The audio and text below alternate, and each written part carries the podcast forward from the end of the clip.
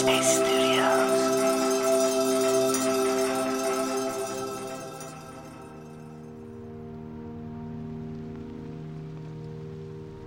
there, I'm Malcolm Gladwell, your guest host for the week.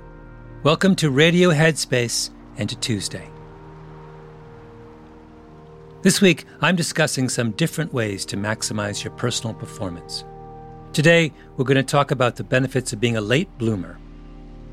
Our culture is obsessed with young people achieving high levels of success, and that can be amazing to watch.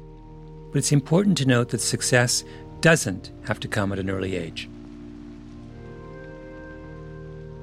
There are lots of benefits to being a late bloomer.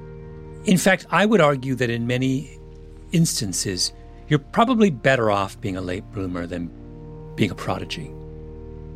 Just use music for an example. There have been numerous studies of musical prodigies. What we learn is that very, very, very few of them ever go on to be truly accomplished adult musicians. So, why is that? Well, because when we observe a prodigy, what we are observing is a child who has managed to mimic the ability and skill of an adult musician. But that is a completely different skill from developing an individualized voice as a performer. An adult is someone who manages to take all of the kind of training and learning and lessons they learned during their adolescence and transform them into something entirely new and different, something qualitatively different.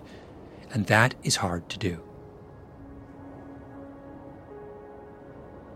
There's lots of good examples of late bloomers.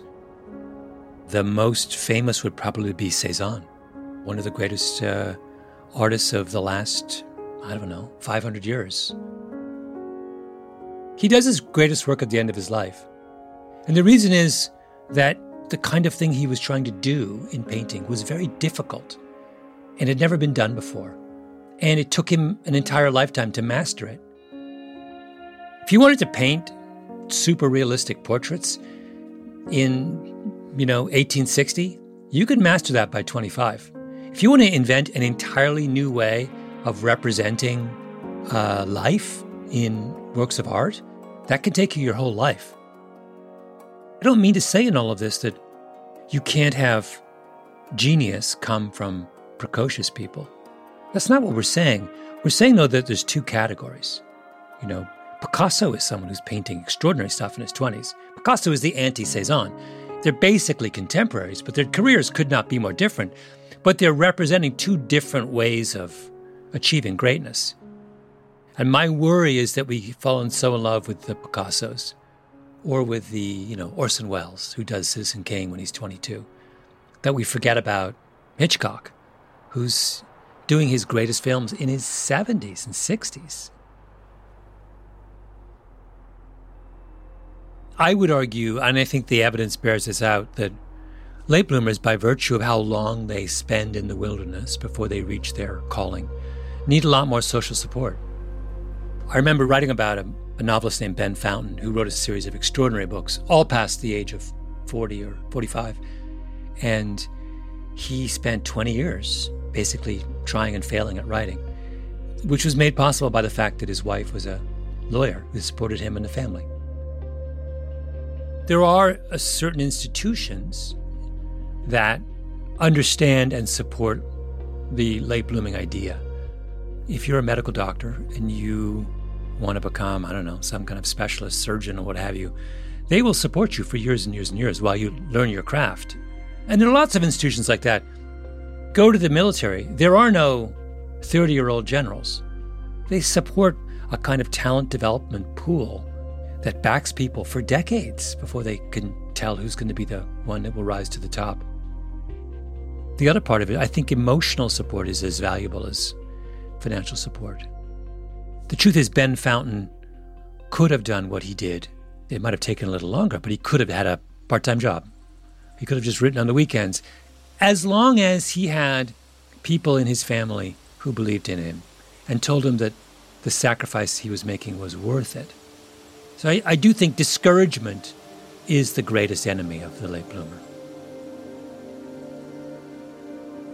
The advice I would give to someone who feels stuck or that they aren't where they should be is when it comes to mastering a new domain, your age is not the relevant number.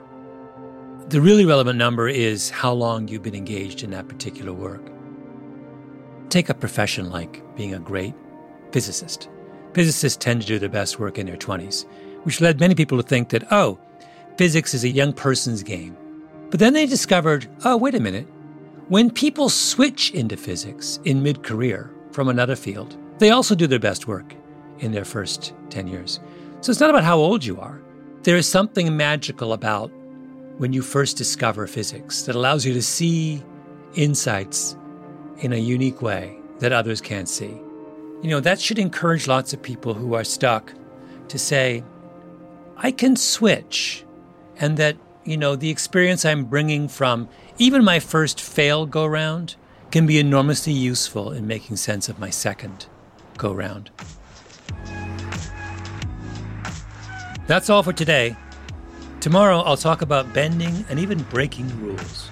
I'll share how my attitude about rules was shaped as a kid and a person in my life who showed me the value of questioning the status quo.